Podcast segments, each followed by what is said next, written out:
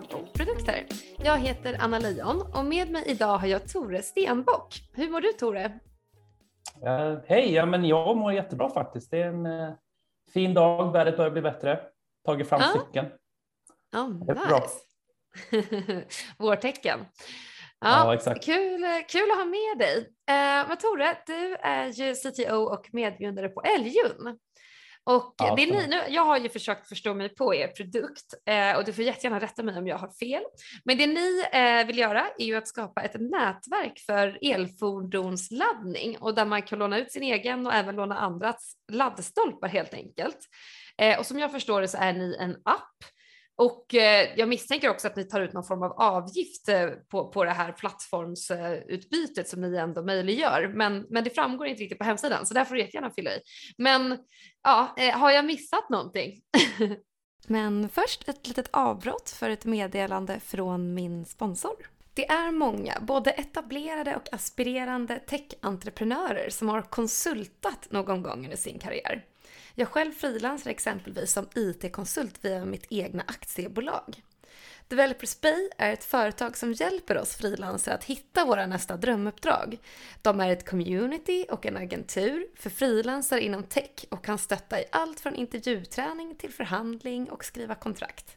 Dessutom arrangerar de events och webinars och är även ett specifikt community för oss som vill bygga egna techprodukter. Att vara medlem är kostnadsfritt. Så kontakta Developers Bay på hello developersbay.se om du vill veta mer. Ja, eh, har jag missat någonting? Nej, det, det är väl eh, det det är. Ehm, vi har ju jobbat väldigt länge eh, med, med bolaget och alltid varit inne i energi.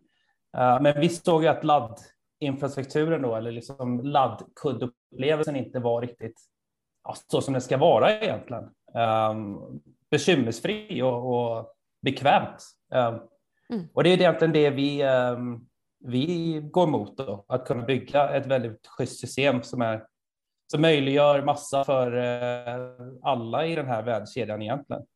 Det enda jag kan lägga till är att, att vi ser oss själva som en, som en kanske mera som en plattform som också erbjuder app då. Men eh, våran styrka eller vår teknik är ju definitivt på, på plattformen och hur vi kan koppla ihop eh, många då i en eh, dubbelsidig marknadsplats. Just det. Mm. Spännande. Det är alltid utmaningar med att bygga en plattform. Men det, det ska Mm. vi djupdyka i om en liten stund. För först och främst så tänker jag att vi eh, tar oss an det här ämnet i en kronologisk ordning och då vill jag ju såklart höra hur ditt intresse för tech egentligen väcktes från första början. Så hur, liksom, hur startade din, eh, din karriär och din, ditt intresse inom det här ämnet? Oj. Ja, men mitt intresse startade länge före karriären kan man säga.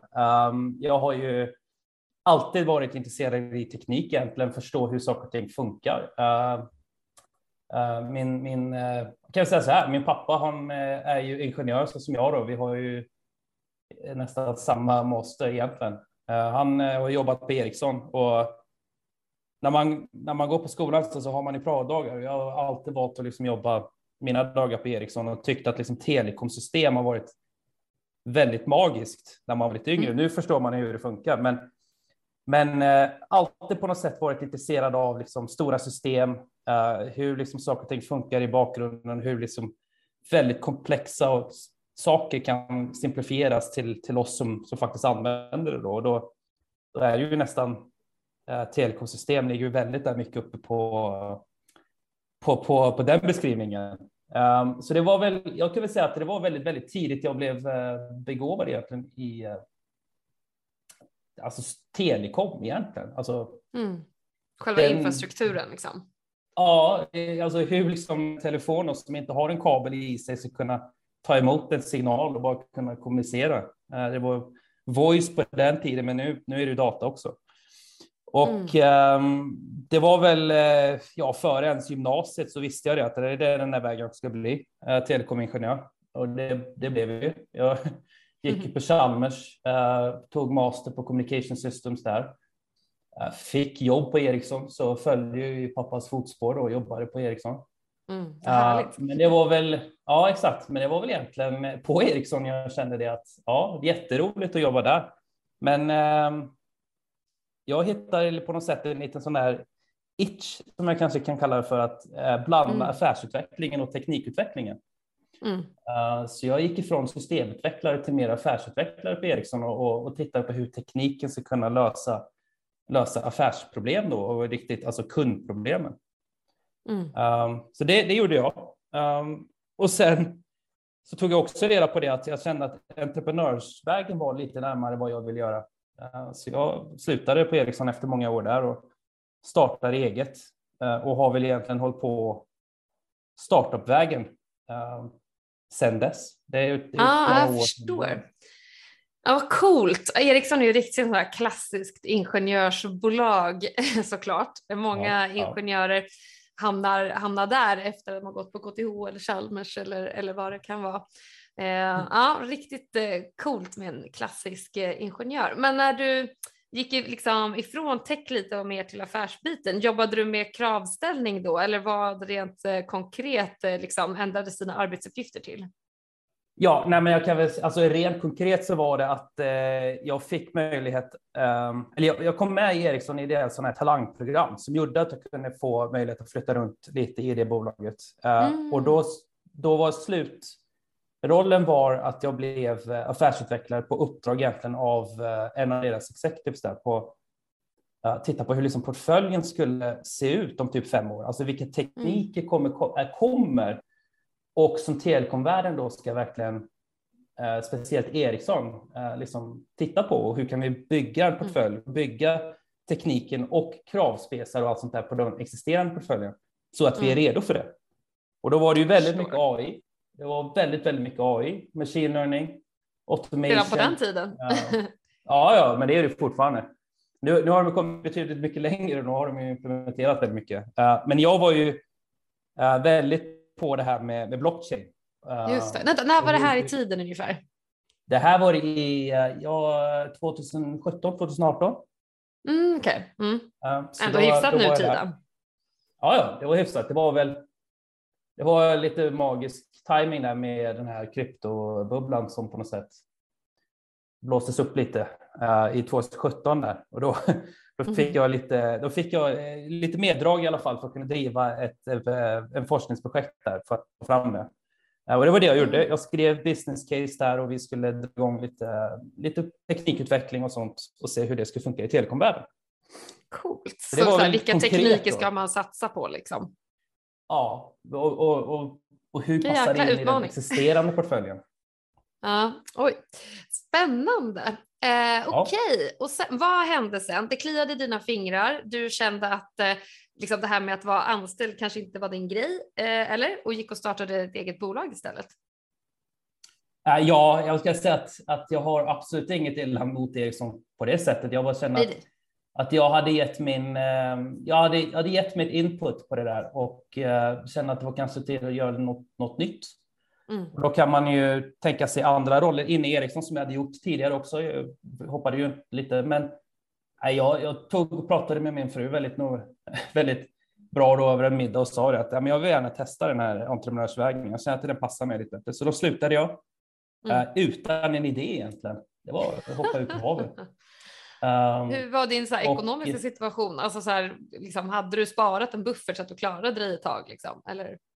Ja, det är, man, är ju, man är ju smart också. Och vi hade byggt upp en buffert och min fru jobbar ju också. Så det, vi hade ja. det är som inga stora kostnader. Um, ja, så jag sa ju det också att, att vi testar det här ett litet tag och ser, ser, hur det går. Om det inte går så, så ja, då var det inte min grej. Liksom. Men det har ju mm. gått och det är bra.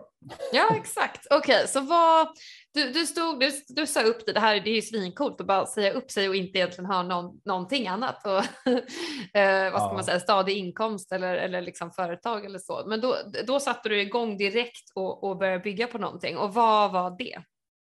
Jag var ju övertygad att blockchain var eh, som en teknik, förutom cryptocurrencies. Alltså, eh, jag, jag känner att den där tekniken har en sån otrolig potential i eh, mm. sektorer mm. som har många mellanhänder. Um, alltså och, decentraliserat uh, system. Liksom. Ja, ja, exakt. Och då var det så vad, att jag kände att. Vad är så här, de främsta användningsområdena som du ser med för blockchain? Ja, nej, men det är en jättebra fråga. Jag ser egentligen bara ett, en, en plats som blockchain kan bidra med uh, och det är när du behöver um, föra över något värde mellan två partner som inte mm. litar på varandra utan mm. att ha grådiga mellanhänder. Mm. Har du, försöker man bygga runt det så känner jag då, då kanske det är bättre att bara ha en vanlig databas. Alltså. Um, för att det behöver inte lagra datan på blockchain, det är inte det den är byggt för. Det, det man vill är att kunna, alltså kunna överföra Kontraktet liksom, två. eller vad man ska säga. Exakt. Exakt. Mm. Jag håller helt med. Um, och det finns många sektorer som har det här problemet. Um, vi landade, jag och jag hittade några till som byggde på en liten idé här på lite marknadsföring och det, det vi kom fram till att turistbranschen bland annat är ju en stor bransch där det är många mellanhänder. Um, mm. de, har ju, de har ju det här stora, så de här centrala webbserierna som aggregerar hotellrum. Mm. Uh, de tar ju sin procent där. Då. Och mm. det vi gjorde var att bygga en, en MVP som tog bort det så att den resande och hotellet kunde direkt liksom uh, bygga då, eller förhandla, eller egentligen bara boka direkt med varandra via det här utan att kunna veta om varandra och utan att egentligen lita på varandra också. Mm -hmm. Men jag vill bara säga att det där, har ju, det, där, eh, det där är inte det jag håller på med nu. Då. Det har ingenting med Ellen att göra. Nej, nej, nej, nej. men jag gillar den här resan. Vi måste ju eh, förstå var, var du kommer ifrån. Men vad hände med den, den ja. grejen?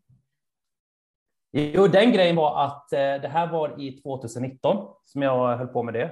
Uh, och uh, hade det någon namn? Att vi hade börjat få uh, ja, alltså det hette Blockpaid på den tiden. Mm. Blockpay? Blockpay. ja, Blockpaid. Så det var mm, mm. block då. och det, det rullade på. Vi var nere i Portugal och, och signade på lite hotell och sånt där. Um, och jag vill gärna ta det vidare och då um, bli accepterad in i det här acceleratorprogrammet som heter Antler. Ett, Antler, just det. Ja, det är för de som kanske inte vet vad det är för något. Det är ju en, en accelerator som tar in människor liksom, som har en entreprenörsintresse och, och inte kanske riktigt vet en idé eller träffa andra som har en idé. Mm. Uh, och man får ju lite funding också väl? Ja, exakt, men det är inte, det är inte därför, därför man riktigt går dit. Det är mer för att man liksom verkligen hitta affären, hitta människor att bygga affären med och sen om Antler då kan känna sig att ja, men vet vad, vi vill gärna fortsätta att, att investera i er, så gör de det också. Um, och uh, i vårt tillfälle så, så var det så att uh, vi fick en conditional, så vi fick inte det uh, med Antler, men vi fortsatte med det ett litet tag efteråt faktiskt. Mm. men som kort då så var det att faktiskt parallellt med det här Antler-programmet så träffade jag då min nuvarande medgrundare här eh, som jag är på Älgen, mm. Fredrik. Eh, och han hade ju då kontaktat Antler för han behövde människor att bygga en, en idé som han hade då. Mm. Eh, som eventuellt blev Älgen. Och jag hade möte med, med, med Fredrik och vi, jag träffade honom här på, på Norrsken som jag sitter just nu. Och som jag jobbade med och sa det att de ville kanske inte riktigt fortsätta. Um, det var lite andra scenarion, så vi, vi parkerade egentligen Blockpaid och jag grundade då tillsammans med, med Fredrik eh, bolaget Helgen.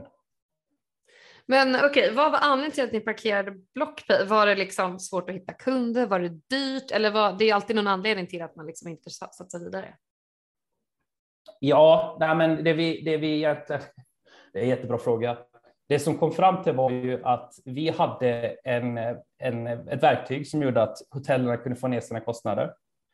Eh, det vi märkte efter att prata med dem att de kände inte att det var något problem för dem. De mm. var okej okay med att betala den här premien för att kunna vara Och vad är den på typ? Ja, Booking.com om vi tar dem som exempel, de ligger gärna kanske alltså 15, 20, 30 procent beroende på hur storleken är. Herregud, ah, shit vad sjukt. Um, men det de gör är att de kommer ju med en, en jättestor kundbas. Mm. Det, man söker ju gärna på de här sajterna före man, eh, före man går in på varje individuellt hotell. Just det. Så mm. De såg inte det som ett problem. Det andra problemet som, eh, som vi kom på var ju att det var jättestora integrationsfrågor. Uh, varenda hotell mm. hade ju liksom sin egen sån där inventariesystem som vi behövde koppla oss in då. Uh, mm. Och då satt vi egentligen bara en massa och började prioritera. Vad ska vi foka på? Uh, mm. så integrationerna var ju, vi, måste, vi behövde ju blanda in den här nya webb 3-världen in i den, deras existerande webb 2. Och det, det hade man kunnat mm. gjort, men det är ju bara alltså, tid, pengar och människor som det kräver. Mm. Just det. Okej, okay. ja men gud vad spännande. Mm. Eh, Okej, okay. men så Blockpaid och Antler var du på. Eh, hände någonting mer däremellan? Har du byggt några fler produkter liksom, på egen kammare så att säga eh, som du vill dela med dig av? För jag tycker ju sånt är superintressant innan vi djupdyker i Elgud. Nej, det har jag inte gjort faktiskt. Um, jag har uh jag har eh, efter att jag stod ihop mig med, Fredrik och, och grundade Elynd så känner jag att det här. Eh, Eh, jag, var, jag var så motiverad egentligen. Det är det enda jag har gjort sedan dess. Startat. Mm. Ja, det är härligt när man får, får sån här supermotivation. Men jag måste bara fråga en sista fråga innan vi släpper eh, Blockpaid. Men vad, hur byggde ni den? Liksom? Hur bygger man i så här webb 3 som du nämnde? Ja, just det. Så webb 3 är ju det här nya decentraliserade eh, internet då, som man eh, kanske man kan kalla det för. Um, men det var det egentligen är att, att det finns alltså ingen centraliserad server i bakgrunden. Uh, mm. Så när man bygger liksom en, ja, det, det, är ju lite mer också såklart, men uh, tankarna är att det har ingen liksom central databas i bakgrunden. Du har ingen host som levererar hemsidan och kan kontrollera datan. Um, och det är ett, ett, primärt exempel på det att när man har liksom chattfunktioner då, så kan ju enkelt liksom ett centralt system bara stänga av det där så att man inte får lov att prata om vissa saker eller uh, nej, men mm. du får inte. Som Twitter och så. Ja, exakt. Uh, däremot om man har en webb 3-funktion så är ju då, då agerar man ju ett helt öppet decentraliserat nät. Um, så att mm. det finns liksom ingen, ingen central spelare i bakgrunden som kan, kan stänga ner dig. Det du gör är att du, du vill säga någonting. Ja, då skickar du det ut på, på blockkedjan och sen den, den som tar emot det då um, är ju den som kan kunna läsa det och alla andra kan kunna läsa det också. Om det är en publik mm. blockkedja. Så chattfunktionen är ju kanske inte någonting man lägger på en blockkedja då, men däremot att lägga upp liksom ett, ett kontrakt, ett publikt kontrakt är ju ett sätt. Eh, man kan göra det privat också via olika saker. Men mm. Eh, det, man, det man för att bygga det rent krass eller rent konkret är ju att man, man fokar väldigt mycket på liksom eh, webbutveckling. Man har ju ingen backend-system. Om det är någon data som ska överföras så händer ju alltid via blockkedjan. Mm. Cool. Vad är det för SAS-språk? ja, exakt. Så man brukar gärna bygga hemsidan på eh, JavaScript eller TypeScript eh, beroende på, på mm. vad man vill. Och då körs det som en applikation i browsern som, som de flesta -huh. hemsidor gör. Och det gör man gärna kanske i liksom ramverk som typ React eller Vue eller mm. något bra, bra liksom visuella och funktionella ramverk som kan hjälpa till att bygga riktigt snygga sajter. Sen, mm, mm. sen har man ju då eh, bibliotek som gör att man kan koppla in sig i blockkedjenätverket. Mm. Uh, som då, om det är, vi använder en blockkedja som heter ethereum, som är. Den, den största liksom, vad ska jag säga, icke-bitcoin-nätverket. Uh, mm. Och då, där kan man ju då bygga in egentligen väldigt mycket funktion som man vill i sådana här smart contracts. Mm. Och eh, smart contracts är också kod, så man kan ju programmera det på vilket sätt man vill. Och vad, vad är det man mm. programmerar? Jo, det är ju det att man kan predefiniera vad som ska hända när någon kanske vill skicka någon annan. Mm. Så med andra ord, um, du kan ju ha så att jo, men om, om någon, om det är en grupp som har levererat en tjänst så kan man ju programmera det så att när betalaren betalar så skickas det liksom en tredjedel dit, en tredjedel dit och en tredjedel mm. dit. Liksom allt är liksom automatiskt och predefinierat i de här olika smart contracts. Mm. Uh, och det skrivs ju i ethereum-världen i alla fall i ett programmeringsspråk som heter Solidity. Mm, coolt. Ja. Och, det Shit vad ballt. Ja, det är en, en värld i sig själv. ja, okej, fan vad ballt det känns. Du, du har koll på din skit. ja, då. Eh, så, så ballt att höra. Men okidoki, eh, mm. du eh, slutade upp med eh, eh, Blockpaid på grund av då framförallt att eh, ja, det kanske inte löste ett så stort problem för hotellen. Eh, de vill ju gärna ha kanske hotels.com för att de kanske också fick eh, trafiken därifrån och, och hela den här biten. Eh, ja, coolt. Men sen så träffade du din nuvarande medgrundare eh, och mm. du gick igång på hans idé liksom på, på, på alla fyra eller vad man ska säga. Ja, ja, eh, men berätta vad som hände då. då? Ja, nej, men det var, det var så här att han hade ju äh, jobbat på ett litet affärsidé äh, som han hade haft ett tag. Och vad det ute på var ju att eh, kunna överföra energi egentligen, alltså att man kunna köpa och sälja energi ett decentraliserat sätt. Eh, och när jag träffade Fredrik så hette faktiskt bolaget Supergrid. Eh, på den tiden. Supergrid är ju ett, ett namn som vi fick eftersom vi tänkte att man skulle kunna bygga ett elsystem från bottom up istället för, för top down som det är idag. Då. Ah. Um, och vad vi menar med det är ju att alltså, produktionen här i Sverige ligger ju för det mesta uppe i norr och sen skickas ju det ner mm. i alla mm. våra kablar. Och jätteproblem med liksom flaskhals. Eh, ja, exakt. Ja. exakt. Och då, då är det så att ska, då, då, blir, då har du ju massa länkar då mellan våra olika energiområden och eh, Sen har du ju en, en, en, nästan en energibörs också som, som handlar i realtid mm. på, på det här. Men mycket av problemet är ju det att ska, du, ska någon nere i liksom Skåne, ska de bygga en ny stadsdel där så måste de ju bygga ut hela infrastrukturen upp till norr. Mm, måste sätta en ny länk. Man kanske ha läst det i DI och sånt här att nu har man gjort färdigt länkar. Uh, och då har ju den länken, då är den länken redan för sen. Då, då måste man sätta upp ny länk. Liksom. Och då, då sa vi så här att ja, men du, solenergi är ju gratis. Den finns ju. Solen skiner ju. Skiner kanske inte alla dagar, alla timmar på året, men den finns.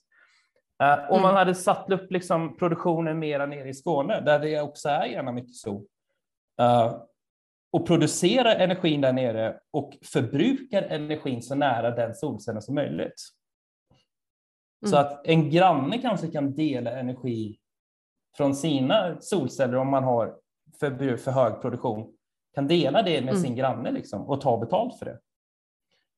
Uh, och det höll vi på med och tankarna var ju där att, att det kommer ju komma vad heter det, lagstiftningar i Sverige om det här. Eftersom EU har ju skickat ner direktiv um, att, att liksom värdera den här typen av situationer. Då.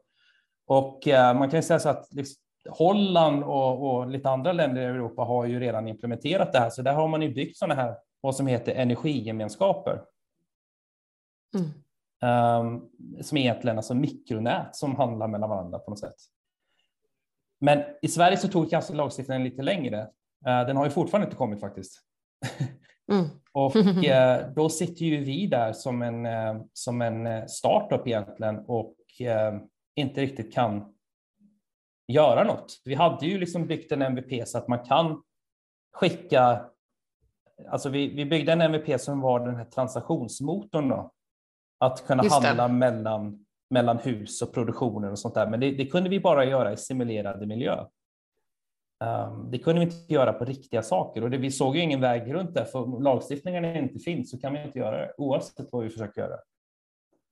Mm. Um, och då gjorde vi egentligen ett, ett tänk där, men det här, det här plattformen är ju så bra, för det, då hade jag byggt egentligen en blandning av traditionell liksom utveckling och byggt in lite blockchain där så att eh, transaktionerna hände via, via blockchain så att man handlade. Mm. Eh, så att en, en, vi byggde då en token som gjorde att man kunde representera energin med en sån här token. Och sen när man då mm. köpte energi och sålde eller bytte energi så bytte man egentligen de här tokens också.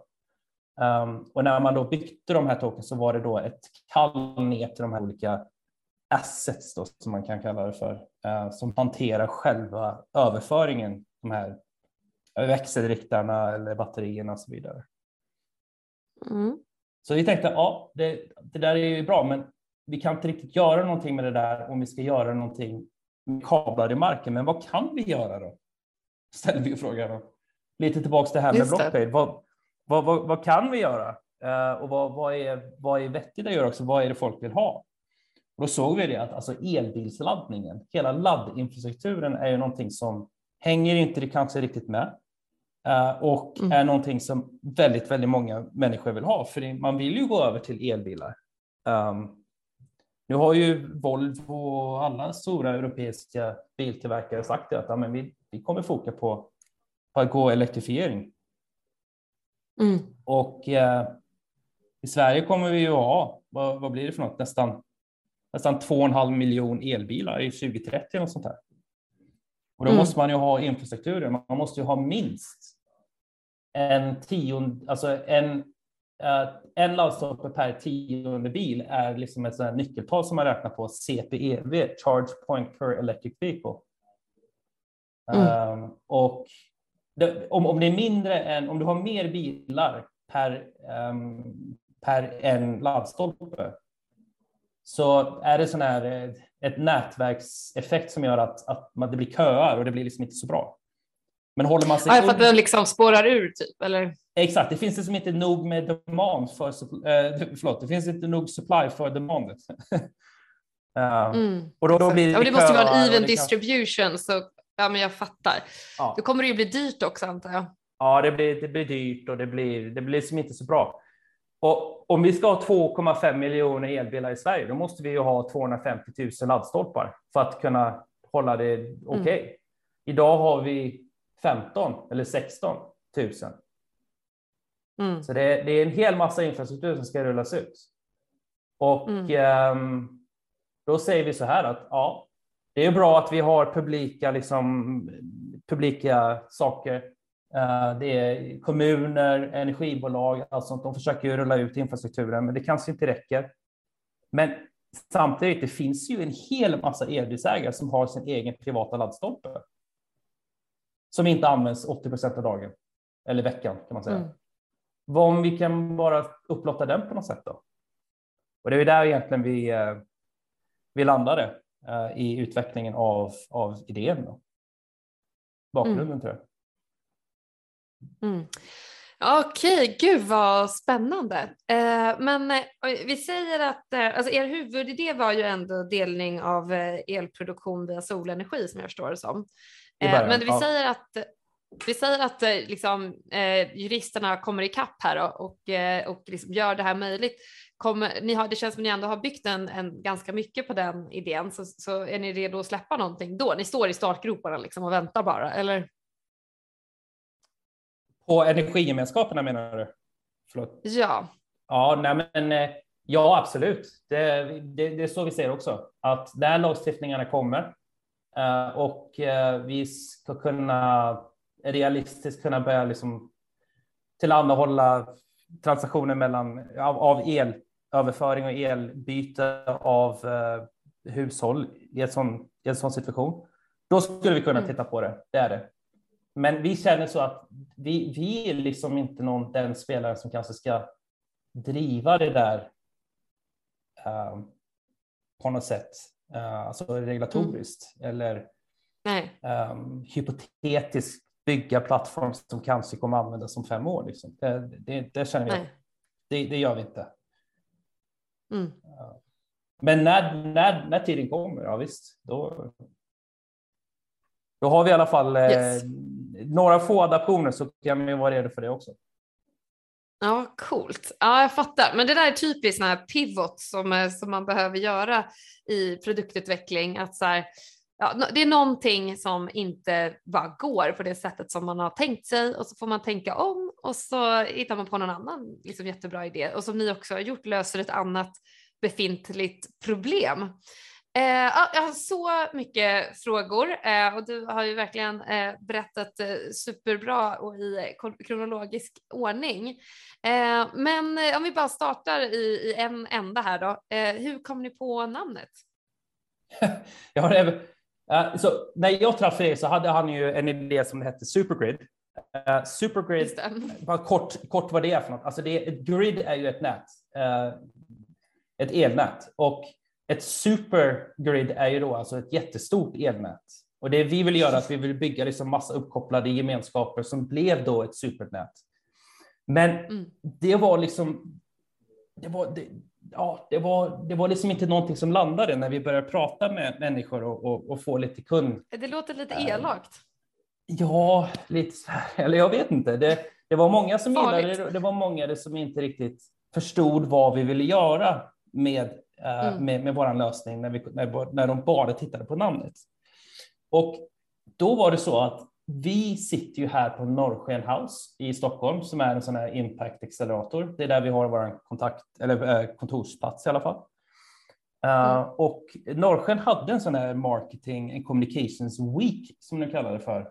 Um, det här var ju före coronan och, och då var det hela veckan en massa sådana här marknadsföringsbyråer, massa eh, riktigt coola bolag som kom och berättade hur de byggde sitt varumärke.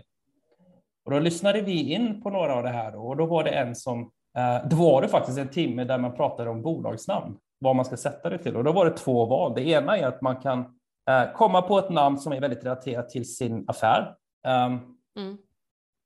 Ja, ja, allt, det, det, är många exempel, men jag kommer inte på en just nu. Liksom. Men eh, oj. Uh, ja, men vadå, elnätverket eller något sånt? Eller? Ja, eller något, eh, om man tar Oatly till exempel. Oatly, mm. det är ju, det, det, det gör man ju, det är ju relaterat till deras produkt Oatly. Mm. Då har de ju byggt ett varumärke runt det då, namnet och då kan man få lite koll på vad, det är för något. Vill du ha Oatly-mjölk i, i, kaffet? Ja, men då vet du att det, det är ju inte vanlig mm. mjölk då i sådana fall. Eller komjölk som man kan göra. Uh, eller så bygger man en hel blank sheet som man kallar det. Mm. Alltså, vad är helt tomt papper? Det, det, du kommer på ett namn som är inte relaterat till någonting överhuvudtaget. Uh, och mm. då kom vi på på älgen. Och skälet till att vi kom på med det var att det var några exempel som han är, uh, som presenterade. Han, han nämnde bolag som typ Hedvig, uh, nämnde han, som är ett försäkringsbolag. Han mm. nämnde mm. um, och nu minns jag inte riktigt vad det var, men det, det klickade lite för mig och sa det att gemensamt i de där två var ju att det är sådana här fordnordiska namn. Var det mm. som, som kom till mig då. Och då tänkte jag, men vad är fordnordiska för energi? Alltså vad var det vikingarna kallade för energi? Jo, det var älgen. Ja, det är så? Ja. Aha. Så då, då tänkte jag älgen, Ja, men det är och då, som ingenjör, det första man gör kollar är finns domännamnet ledigt? Exakt. Eh, och Elium.com var faktiskt ledigt, så då, då, rätt efter mötet så pratade jag med Fredrik och sa att jag tycker vi borde ändra till Elium. .com är ledigt, mm. vi tar det. Eh, och då var det det. Så kom... Ah, vad coolt! Shit, alltså det är ändå namn på liksom tre bokstäver. Det är superovanligt att eh, .com-domänen är ledig. Ja, exakt. Exakt, och då, det, det, som är bra med det är att då, då är det ju, om man sökte älg före vi kom in i bilden, då var det typ tre hits på Google. Um, Wikipedia eller? Ja, det var exakt, det var meaning of alien uh, också. Vic, uh, Victionary eller vad det var för något. Men nu Just är det så att nu har ju vi byggt upp lite, lite sån här SEO och sånt på vår hemsida, så nu börjar man ju få lite mer resultat när man söker älgen. Uh, mm. Och sen um, Ja. ja. det är tacksamt ur ett SEO-perspektiv att få liksom, ha ett blankt eh, sheet sådär. Ja, exakt. Exakt. Det var väldigt lätt för oss att komma först på den Google-listan kan man säga. Exakt. Ja, men ja. Bra namn. Det är ju lite så här, liksom, fornordisk eh, trend nu, Det har väl varit de senaste tio åren. Bara i barnnamn kan man ju se det, liksom, eh, ja. att det kommer tillbaka. Så det är helt, helt rätt i tiden. ja, så är, så är det energi också, som är väldigt mycket vad vi vad vi tror på. Alltså, vår vision från absolut första början är att vi måste bygga ett hållbart system. Eh, mm. Uh, och ett, uh, i början så var det att vi ska ha mycket solproduktion och sånt där. Men det är också det här med att mm. vi måste gå över till elektrifieringen av uh, fordons, av alla fordon som finns. Det mm. måste vi göra. Um, och då, um, då känner vi att ja, energi är centralt, hållbarhet är centralt och liksom naturligt är nat centralt. Och älgen som vi ser det är ju det. Älgen är ju mm. fornnordisk och vi är ju väldigt naturliga av oss här uppe. Och smart och sånt där. Ja. Nej, vi kände det var bra. Klockrent ju. Eh, så grymt. Men ehm, eh, eller så här, hur, hur tjänar ni pengar? För jag tänker att det brukar vara målet för de flesta företag att ändå tjäna pengar. Så eller, jag, jag antog att ni tog kanske en transaktion på plattformen, men vill du berätta mer om hur det går till? Ja, ja absolut. Så, eh, vi, vi har ju, ehm, vi, vi kopplar ju upp egentligen laddstolpar, eh, privatägda laddstolpar, men vi kan också koppla upp ehm, alltså andra sladdstolpar, någonting som är, som är driven av en, liksom ett annat bolag. Så vi kan integrera mm. oss in i andra system också. Men i botten och grunden, vad som händer är att när vi tillhandahåller en, en kund och en transaktion som hittar laddstolpen via vår app, så erhåller vi då en, en, en provision på det, en transaktion. Mm. Uh, på transaktionen menar jag. Uh, och vad den, uh, vad den procenten är, det, det beror lite på. Det kan jag inte säga. Mm. Uh, för det, det beror ju på, liksom på, på scenariot och vart det är och, och, och vilken, vilken kund det är egentligen. Mm, uh, men det, det brukar väl... Ni uh, kanske har... Jag kan säga att, förlåt. Beror det på så elpriset och sånt? Uh, nej, ja, det beror på elpriset. Det beror kanske på vilket område. Uh, men det beror också på vilken, vilken ägare av laddstolpen det är. Är det en, en är det en operatör som har egna laddstolpar som är liksom väldigt pressad på marginalerna till första början med, då kan vi inte ta 10-15 procent som exempel. Nej. Uh, och det brukar väl ligga där 10-15 procent um, på, på uh, genomsnittet på, på det här som vi ser som en, en väldigt konkurrenskraftig provision eftersom några andra väldigt rudimentära tjänster nere i Europa, de tar gärna upp till 30.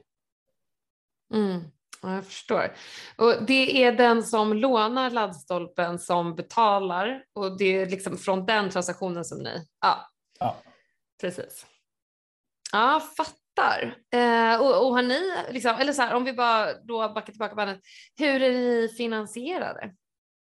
Så vi är eh, delvis publikfinansierade, delvis privatfinansierade också. Um, det är lite tillbaka till hur vi grundade bolaget, men när jag träffade Fredrik så var han på väg att skicka in en ansökan till Energimyndigheten. Och eh, eh, det var egentligen min första grej där som jag gjorde tillsammans med Fredrik och spesa ner teknikdelen i den här ansökan.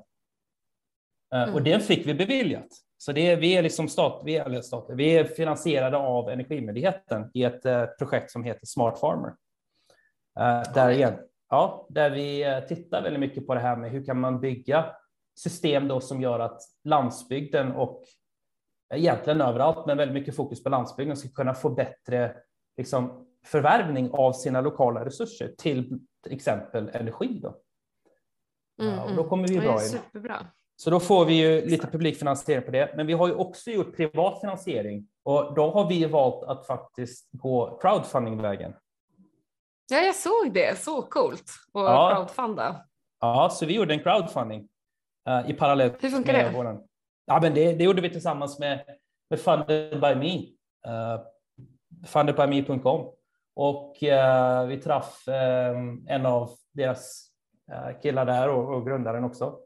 Bara försökte förstå det, vad, vad innebär egentligen crowdfunding? Och det som triggade lite på oss var ju det att man istället för att få en liksom, ängelinvesterare som har, som är väldigt bra att göra också, så känner vi det att ja, men vi kan ju få in både investerare men också användare i vår plattform. Mm. Då, det är lite som marknadsföring. Ja, så gjorde det. Så vi tog ju faktiskt in nästan 90 investerare um, som, mm. um, som är väldigt aktiva och, i vår plattform och hjälper oss att utveckla vidare. Så det, det är bonus.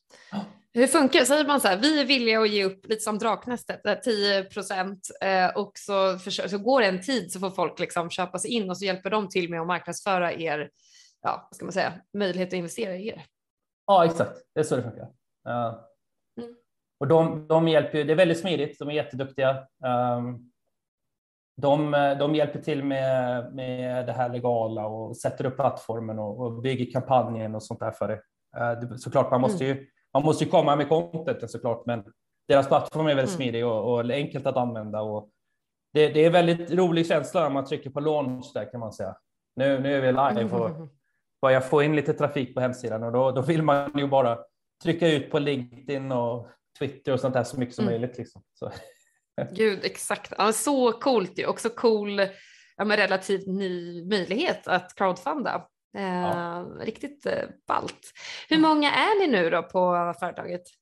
Så nu är vi, uh, vi är fem i företaget. Så det är jag och Fredrik och sen är det två, tre till. Mm. Och, och liksom, så här, finns det något mål kring när ni vill vara liksom, know, cashflow positiva? Om det finns ett sådant mål eller hur ser liksom den planen ut? Så, ja, vad ska man säga? Um, det,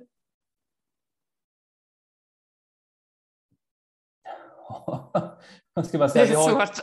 Ja, nej, men vi har ju, alltså våran plan kan man väl säga är inte så, så linjär, alltså så här att nu ska vi göra det här, sen ska vi göra det här, sen ska vi göra det här. Så, så, och där blir vi cashflow positiva. Uh, mm. Vi har ju valt till exempel att, att det som inte tar betalt de här första, um, liksom våra pilotrunder och MVP-runder och sånt där.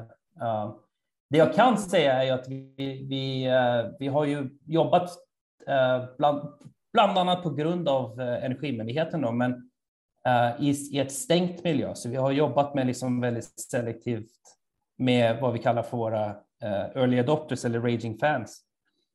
och Just verkligen det. testat och erbjudit, erbjudit på det här. Men vi tänker släppa det här publikt nu då faktiskt i ehm, ja, innan den här kvartalet är slut i alla fall.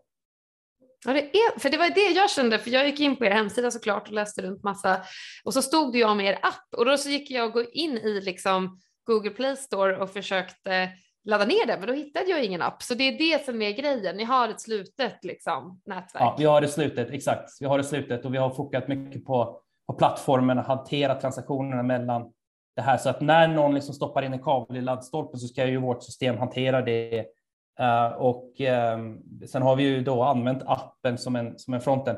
Och det vi har jobbat med stenhårt den här, uh, den här året och, och sista kvartalet förra året var ju att verkligen göra den här appen då klar för, för App Store och Play Store som är ju för de som är apputvecklare vet ju att det där är ju inte så väldigt enkelt, enkelt. att få till. Nej, de har ju sina, sina krav och det, det är bra. Jag tycker det är bra faktiskt.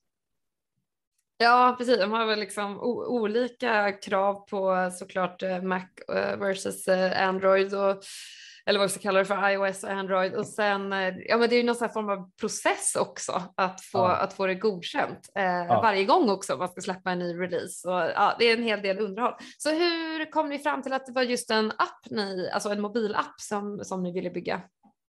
Nej, men vi känner så här att eh, först och främst när man är ute och, och, och kör och man behöver ladda då, då, har man ju, då tar man inte fram datorn, man tar fram mobilen eh, och kollar på en mm. karta. Vad, vad, finns det?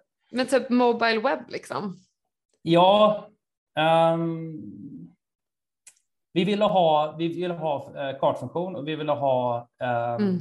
Eh, GPS-funktioner också så att man ska kunna, så att i kartan i våran app då så kommer det vara väldigt så här att det ska vara väldigt enkelt att kunna få liksom att kunna mm. hitta och starta en laddning. Eh, vi har ett mål om att du ska kunna boka, alltså starta en laddning innan två klick.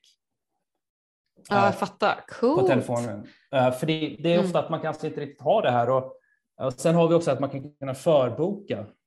Så vi, vi jobbar väldigt hårt med att liksom presentera i appen det bästa värdet för kunden där och då. Det den behöver. Mm. För det är olika behov man behöver. Några gånger så är mm. parkeringen faktiskt viktigare än laddningen. Just det. Och då, då, då behöver man inte snabbladdning om man vet att man kommer stå där i flera timmar. Så då kanske bästa Nej, valet är att hitta en kanske lite långsammare laddning um, på en hemmaladdare till exempel, istället för att betala det, dyrare det på en snabbladdning. Alltså, det är också ett optimeringsproblem som ni löser då ju. Yes. verkligen. Men shit vad ja. coolt. Men hur vet ni hur mycket som har laddats? Liksom? Ja, så vi har ju kommunikation med själva laddstolpen, så vi får ju. Um, ja, ni har det. Ja, så vi, vi har ju det. Via um, vad då? Ja, så ja, det är bra, bra fråga. Uh, de flesta laddstolparna, laddstolpburkarna som finns idag, uh, supporterar ett protokoll som heter OCPP, som står för Open Charging Point Protocol. Och vad den mm. definierar är ju egentligen det att ja, det här, det, det här kommandona ska du kunna skicka ner till laddstolpen. Och det är de här mm. informationen du kan kunna förvänta dig av laddstolpen på de här intervallerna mm. till exempel. Så det är liksom ett gemensamt Men alla språk. laddstolpar är uppkopplade, eller? Nej, det behöver inte vara det. Eh, det behöver inte vara det. Nej. Eh, men de flesta laddstolpar, jag skulle säga att de absolut flesta laddstolparna är smarta. Mm. Det är de, så de har den här funktionen byggt in. Men det är såklart upp till ägaren av laddstolpen att välja om man vill koppla upp den här till internet. Då. Uh, och de flesta laddstolparna har ju antingen liksom ett ethernet-uppkoppling uh, mm. eller ett 4G-uppkoppling. Och sen är det en enkel, enkel konfiguration i um, ja, laddstolpeportalen som man brukar få om man har en laddstolpe, att peka liksom den, här, den stolpen till vårt system. Mm. Vi, ja, det låter ändå rätt avancerat för en icke-teknisk person, eller? Ja, det är det. Um, men eh, vi, vi jobbar ju väldigt hårt för att få för förenklat den här, den här, den här processen. Såklart. Mm. Intressant. Jag lär mig så himla mycket nya grejer. Det här är så spännande. Det här är ju nya liksom, infrastrukturen i, i samhället såklart. Eh, men om vi bara tänker på appen och på er liksom, backend. Eh, hur har ni liksom, byggt det här avancerade systemet? Du pratade lite om protokoll här, eh, laddningsprotokoll så att säga. Men så här, hur har ni hostat och vilka typer av språk och liksom hela det här ja. grunden, grundplattan? Ja, men det här är right out my, my alley som man kan säga. Uh, jo. uh, jag kan säga så att vi, vi, bolaget kom faktiskt med i det här IBM startup-programmet uh, tidigt. Så vi mm. fick möjlighet att bygga in i, uh, i deras IBM Cloud. Och jag ja, gillar det. är ovanligt. Ja, uh, alltså, det, det är många som gör det faktiskt, det, det ska jag säga. Att, IBM har ju jättestark portfölj av sin, sin cloudtjänst. Det enda är att som kanske är att de har kanske lite mer fokus mot stora bolag. Uh, men jag vet att de jobbar stenhårt och jag tycker de har byggt väldigt bra lösningar för startups också som skalar bra i både pris och i resurser som vi använder. Mm. Och um, vi kom med i det programmet och har jobbat där. Uh, själva techstacken är ju backenderiet som vi, som vi refererar till här, är ju byggt i ett uh, Alltså containertjänster. Så idag har vi ja, vad är det för något, något 20-tals olika uh, containers som körs i ett Kubernetes-kluster som hostas av IBM Cloud. Mm. Och uh, programmeringsspråk är blandat. Vi har uh, mycket är i Python faktiskt, men mm. det, som är, det som är tungt, det som behövas, det som behöver förlåt, um, lite mer robust trygghet i själva programmeringsspråket är skrivet i Golang. Så i Googles, Golang? Ja, Golang, Googles programmeringsspråk. Ah. Uh, Golang är ett funktionellt programmeringsspråk som kan eh, göra otroligt mycket i väldigt kort tid. Mm. Parallella saker. Uh, och det är därför vi, vi känner att det är ett bra språk för oss, för vi vill ju liksom hantera många transaktioner parallellt. Mm. Och då har vi valt att göra det i Golang. Uh, och sen har vi byggt... På sätt inte använder e- Ericsson language, vet du? ja, Erlang. Erlang. Ja. ja, nej, men det är för att uh, jag, jag kunde inte Erlang. Jaha, jag tänkte att du kunde det. nej, jag, jag jobbar inte faktiskt på den delen av Ericsson som använder Erlang. Okej, okay. mm, intressant. Ja, jag, För jag, typ jag, så här, många andra startups, typ Klarna har ju använt uh, Erlang. Ja. En del har jag hört, så det är väldigt intressant. Men ni använder Golang alltså? Ja, Golang. Eller Golang. Mm. Ja, det, egentligen så heter det Go, men. Eh, Just det. Ja, men, eh, ja, alltså Erlang är ju, alltså det är ju superbra språk, men jag hade, jag kände att syntaxen i det språket var Ja, det, det, tar lite tid att sätta sig in i det där och jag känner mig mycket bekväm ja. med, med Golang för jag hade, jag hade liksom tagit lite intresse av det och Golang är ju liksom samma paradigm som Erlang. Uh, och Google mm. har ju byggt mycket, mycket av sina tjänster i Golang också. Så det funkar ju. Ja, just det. Mm. Ah, shit vad coolt. Men är du, bygger du både liksom backend-sidan och även så apparna? För det är väldigt... Uh, I början så var det faktiskt jag som, som gjorde allt det där. Jag hade byggt allting. Um, men vi, eh, vi tog in ett byrå faktiskt för att hjälpa oss med appen. Jag, jag känner mig stark mm. på, på backend-delen. Jag har byggt fronten också. Jag byggde liksom MVP-delarna i fronten. Men mm. uh, jag känner att nu, nu börjar vi liksom närma oss beyond MVP-stadion. Nu måste vi faktiskt produktifiera appen och då jobbade vi med ett mm. uh, byrå som hjälpte oss med det. Det projektet gjorde vi färdigt då, så nu har vi tagit in frontendutvecklare i bolaget som, som bygger appen och hon är ju då mm. ansvarig för bygga. Så jag har ingen eller det är klart att jag, jag, är involverad i appen, men det är hon som, eh, som eh, programmerar appen och, och jag får då tillsammans med en till på backend-sidan. Mm. Gud vad coolt. Ja, så fascinerande. Jag hoppas verkligen att ni får liksom lansera officiellt äh, som ja, du säger snart. Ja, och sista grejen jag kan svara också är att äh, appen är byggt i React Native också. Uh, och uh, vi valde det egentligen för att är det startup med begränsade resurser så, har vi, så är det ju smart att använda ett verktyg som gör att vi kan launcha på både iOS och Android i, i samma go. Mm. Men Exakt. samtidigt Men att, att, att React Native är ju det är ett jättestort community. Det är många verktyg som vi kan använda och mycket, bland annat open source också, som vi kan dra nytta av. Mm. Så det, vi känner att det var ett naturligt val och det är många appar som har blivit byggt till React Native. det är ju, mm. det är ju liksom backat upp av Facebook så det är ju tunga spelare bakom också. Exakt. men eh, ja, som sagt, men det... vi håller ju på och, och gör sista delarna här nu då tillsammans med appen eh, så att för att få det här ut på App Store.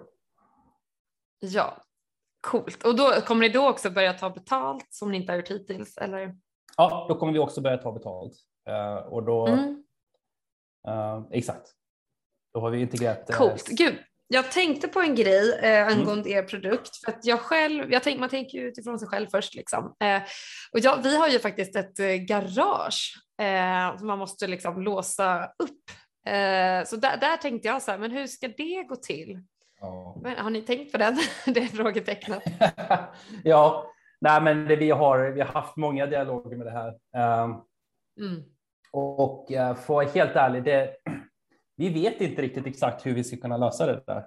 Uh, vi har Nej. ju några idéer. Vi har ju uh, haft dialog med människor som, som, uh, som vi var med och har kopplat upp sig. Och sen är det en annan då som, som är kanske i din situation också, som har ett garage och laddstolpen inne i garaget. Mm. Uh, och en lösning vi hittade där att vi gjorde faktiskt en extender. uh, en, vänta, en vadå? en, en sån här extender, alltså en, en, en till ah. kabel bara ut till uh, utanför garaget. Det var mm. någonting som var okej. Okay. Men vi ser så här att vi kan lära oss väldigt mycket av hur Airbnb löste sitt problem. Mm. Um, hur, hur liksom, om man bodde i ett, ett, um, ett höghus då med en lägenhet, hur löste de det problemet? Ja, det tog ju tid för dem att ja. lösa det, men det, det, det är mycket dialog med kunderna. Det är liksom förstå vad som är problemet och kunna hitta liksom flexibla lösningar runt det. Men nu i början så ser vi det att det är gärna de som har en, en enkel tillgänglig parkeringsplats med en laddstolpe som har lättast att komma med i vår plattform. Mm, exakt. Mm. Jag förstår. Ja, shit vad coolt. Men vad, vad skulle du säga är liksom så här främsta argumentet till att vara med? Är det för att liksom bidra till samhällsutvecklingen? För det är så här, man kommer kanske inte tjäna jättemycket pengar, liksom, även om det, det är lite så liksom, clear. Uh, men, eller är det såklart för att få ta del av den själv? Ja, jag vet inte. Vad, vad är liksom ja, vi, vi, vi, säger, vi säger väl två saker. Det ena är Eh, att man, att man kan eh, man bidrar till, eh, till samhället. Det är ju mm. ett problem. Det är många som vill ladda, men det finns ingen laddning. Så man bidrar ju.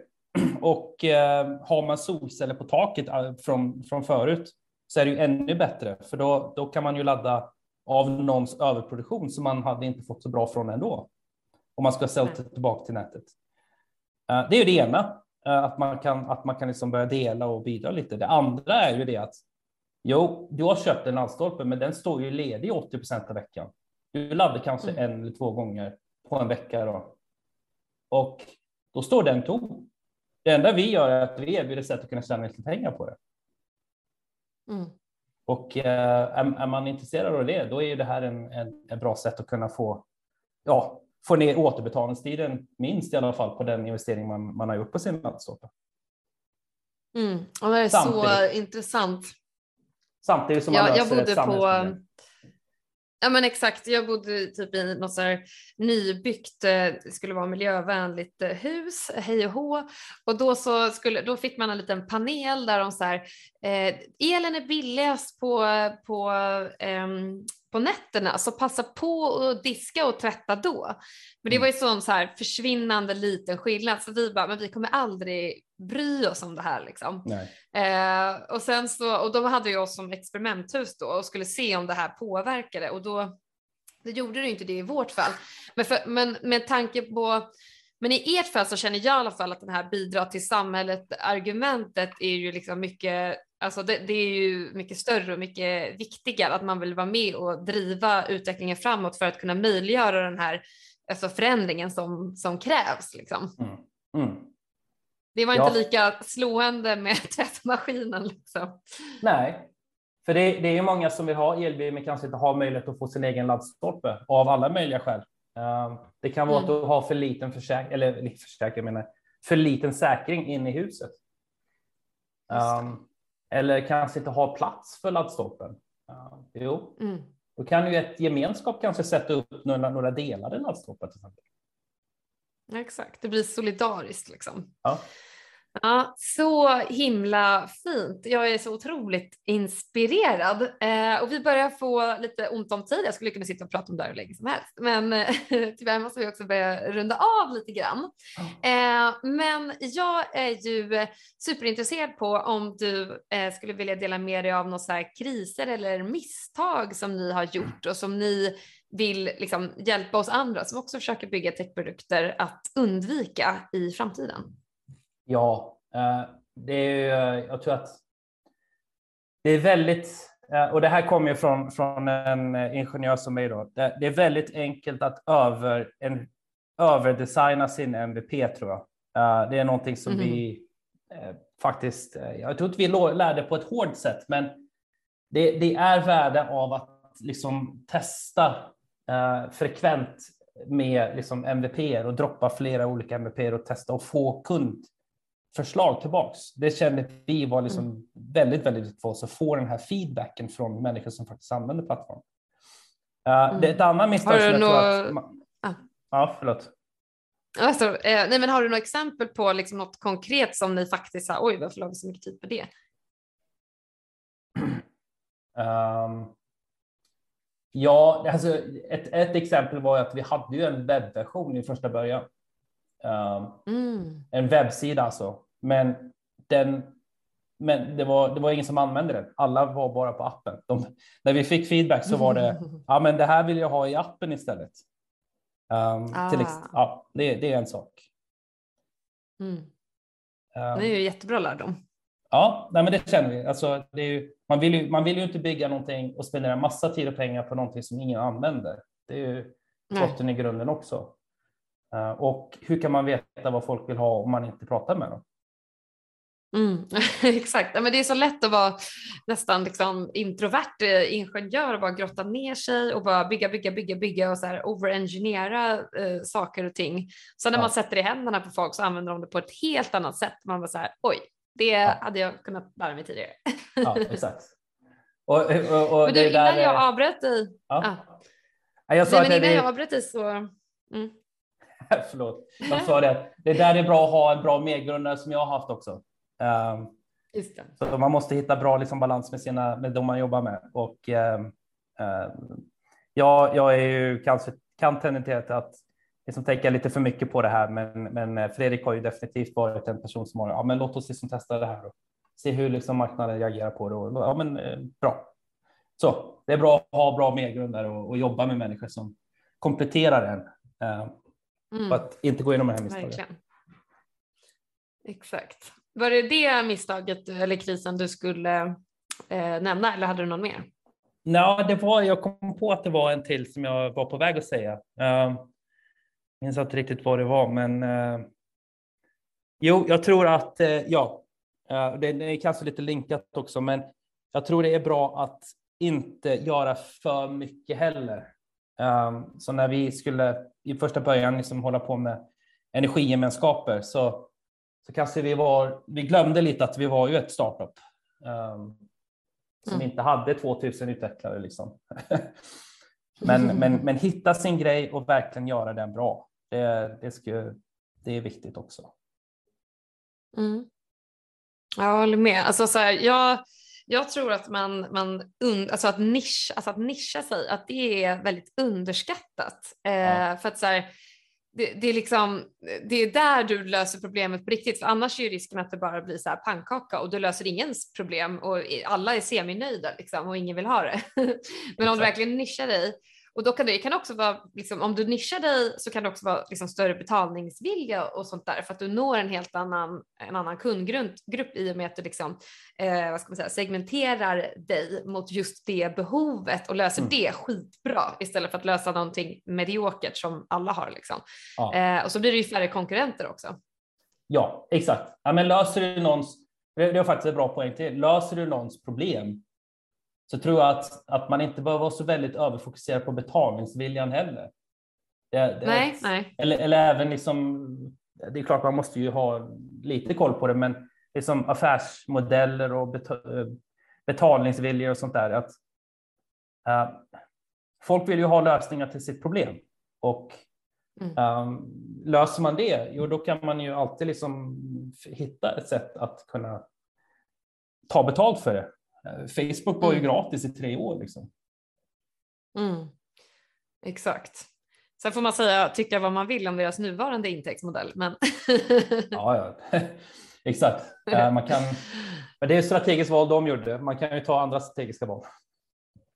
Exakt. Men jag tror jättemycket på, alltså lite som ni gör, att man tar betalt direkt från kunden. Eh, eller tror, jag tycker bara att det är, det är en roligare produkt helt enkelt. Jag, jag är inte super, tycker inte det är superkul med, med reklamfinansierade modeller eller liksom kanske att man säljer data rent av eh, eller vad det nu kan vara idag. Liksom. Det går att finansiera på massa olika sätt. Men just det här, det är liksom underskattat att så här, ta i hand med kunden ja. och få den här handshake-dealen och även då har man också en, en liksom lättare ingång till att få direkt feedback och få upp den här dialogen som är liksom helt och hållet ovärderlig för att fortsätta produktutvecklingen. Ja, ja men exakt. Enig. Bra, då är vi eniga. Eh, men super. Eh, har du några andra, vi har pratat lite om dina kriser och misstag och så, eh, men till dem som liksom du vill kanske säga upp sig, testa på entreprenörskapslivet, slänga sig ut i liksom det okända och bara testa sina vingar. Vad mm. har du för lärdomar och tips till, till dem? Ja, eh, jag tror att det, ett tips är att, att man inte Ja, jag tänker eh, en analogi på det här att man ska ju aldrig investera på börsen än det man inte har råd att förlora. Och mm. det är lite så här också, så att om man, om man känner så att, att, att liksom man, man på något sätt finansiellt liksom förstör sig själv på att göra det här, då kommer det alltid ligga där bakom och liksom skapa massa stress och press. Uh, du, måste, du måste känna dig trygg på att det här är någonting du kan göra nästa sex månader och du måste känna dig liksom trygg på att, att du kommer tycka det är kul och roligt att göra det också de nästa sex månaderna. Uh, om, det inte, om, det inte, om du känner det bara ett vanligt jobb, då är det ju lika bra att ta ett jobb. um, och uh, sen är det bra att veta det också att, att det, det är väldigt svårt att liksom komma med en helt tom idé och bara från dag ett börja tjäna pengar på det. Mm. Det, det, tar, eh, det tar tid och det tar energi och det tar... Ja, det är tufft. Men samtidigt, det, det, om, om, man, om man tycker det inte är ett jobb så är det ju inget. Då är, då är det inget jobb. Det ska vara motiverande och det ska vara roligt också. Och det är många. Jag vet att det, det är många som tycker att det är intressant att jobba startup och som testar det, men som tar reda på att nej, det var inte riktigt min grej ändå. Och det, mm. det tycker jag är nästan lika starkt som att bestämma sig den andra vägen. Gud, uh, ja. Man måste bara hitta sin Gud, ja. Exakt, alltså om man provar en, bara att prova en hypotes oavsett vad utfallet blir tycker jag är den approachen som jag förespråkar. Ja. Eh, sen om det blir att det är så här, nej det var inte för mig eller jo det här, det här älskar jag, det här måste jag fortsätta med. Det spelar ingen roll liksom. Eh, värdet för, av den, alltså att testa den hypotesen är så pass stort att eh, överväger alla utfall. Ja. Och sen, jag ska säga en sak till som sista då, man måste vara beredd på att kill your darlings också. Ja. Att, ja, absolut. Det, du kan ha världens bästa idé, sluta på jobbet, börja bygga det där och sen första kundbesöket så säger man ah, men det här är ju ingenting. Kom när du har någonting mm. bättre. Uh, det är inte jag har varit med på det. Det är inte motiverande, men då, kan man ha, då har man två val. Antingen ger man upp eller så fortsätter man. Uh, och, ja. uh, man måste, om man är förberedd på att det kan hända, då är det lättare att inte ge upp. ja, exakt. Ja, jag håller helt med och jag tycker också att det är viktigt att här, inte se det som ett misslyckande. För det är, det är väldigt många som liksom i den här världen pratar om så här, lyckade, vi, vi är så lyckade eller den här produkten är så lyckad eller la la la la. Och ja. jag strugglar verkligen inombords med så här, för att jag försöker definiera för mig själv med så här, vad, när tycker jag att någonting är lyckat? För jag försöker också bygga egna liksom, techprodukter och så. Eh, eller versus när är någonting misslyckat och när är någonting är någonting någonsin misslyckat? Alltså du vet, ja. filosofiska frågor. ja.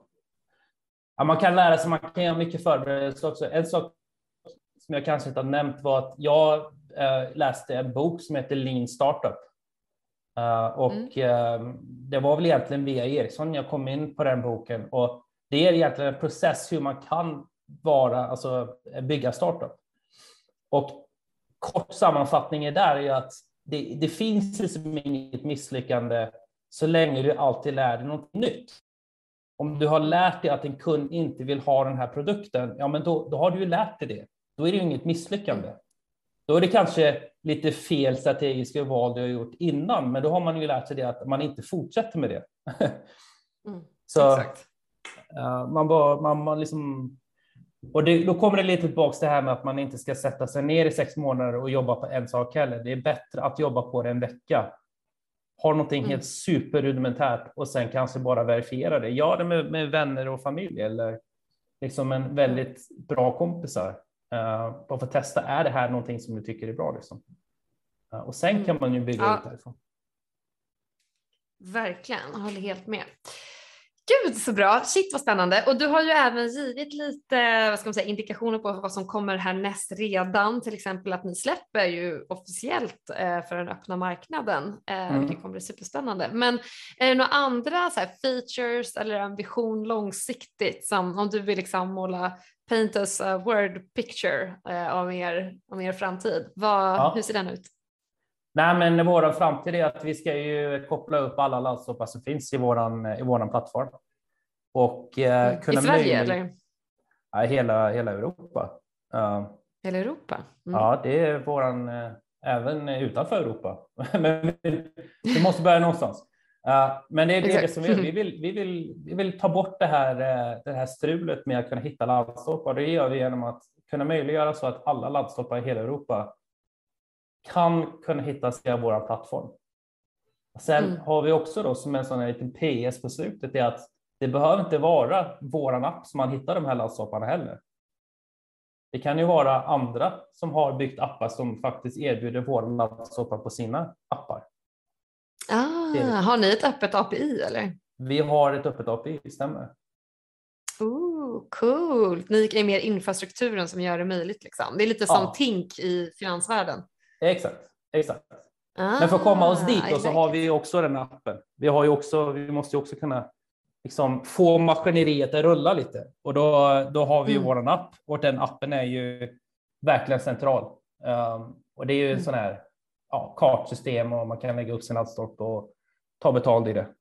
Men du har ju till mm. exempel mm. lojalitetsprogram för exempel som har sina egna appar. Just det. Mm. Ja, det där är så coolt och speciellt också ändå den här alltså bokningsfunktionaliteten och köhanteringen som ändå uppstår via, i en laddstolpe. Det är ju också så här, superviktig, eh, vad ska man säga, an användningsområden för användaren. Inte bara att hitta den, sen också att kunna liksom, ja, veta hur länge man kan stå och, och sådär. Ja. Så, så himla, vilken god gärning. ja, men det tycker vi med. Ja, fint att få ha med dig och er. Det här har varit så otroligt intressant. Jag har lärt mig alltså, fruktansvärt mycket om det här och jag tycker det är superspännande. Jag ska följa er och om jag får, nu har jag ju ingen laddstolpe än, men jag är sugen på att skaffa en elbil så när det kommer då kommer jag definitivt börja använda er app och det rekommenderar vi ju lyssnarna också såklart. Mm. Eh, är det någonting du vill hälsa till eh, lyssnarna eller så? Nej, alltså det är ju um, för, för de som uh, tänker faktiskt att gå lite entreprenörsvägen. Jag, jag skulle rekommendera att man, man testar. Um, och kort och mm. gott, man kan ju tänka så att när man, när man uh, om fem år, när man tittar tillbaks, tänker man ja, men det var bra jag inte gjorde det. Eller tänker man ja, men jag ska önska jag hade gjort det. Det är, ja, det är en sak. Och sen är det ju för de som, som sitter där och, och, och tippar lite på ska jag köpa elbil nu eller ska jag vänta lite? Ja, nej, jag tycker att eh, dagsläget är definitivt nu alltså. Om man, om man vill ha elbil. Bilarna är ju min mening bättre och eh, det är många utanför oss också som eh, jobbar med väldigt innovativa lösningar för att eh, fixa mm. så att kundupplevelsen är, är så bra som den borde vara. Men först ett litet avbrott för ett meddelande från min sponsor. Det är många, både etablerade och aspirerande tech-entreprenörer som har konsultat någon gång under sin karriär. Jag själv frilansar exempelvis som IT-konsult via mitt egna aktiebolag. Developers Bay är ett företag som hjälper oss frilansare att hitta våra nästa drömuppdrag.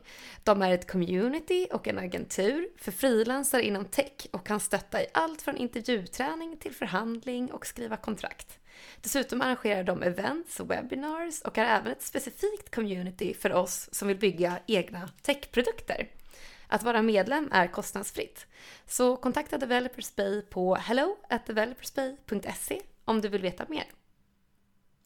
Ja, okej. Okay. Ja, men tack så hemskt mycket. Och en sista fråga då. Um, vet du någon annan techskapare som du tycker att jag ska intervjua härnäst?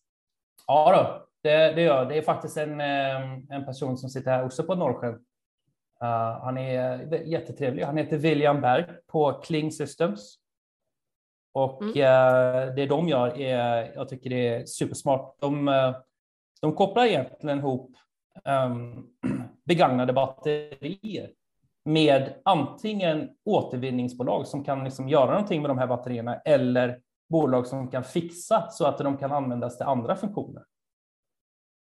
Mm. Så att, ja, det, det, det, han, han, eh, eller Kling Systems gör någonting väldigt mycket bra och de gör det med väldigt innovativ tech. Uh, och jag tror att uh, jag tror William har mycket smart att säga. Mm. Ah, så är jättetrevlig också. det, det, är ett plus i kanten. Ja, då ska jag eh, höra av mig till honom. Men eh, tack så hemskt mycket för att du var med eh, och tack för alla, till alla som har lyssnat och glöm inte bort att eh, prenumerera och även ge ett betyg på podden om ni vill. Så tack så mycket. Tack.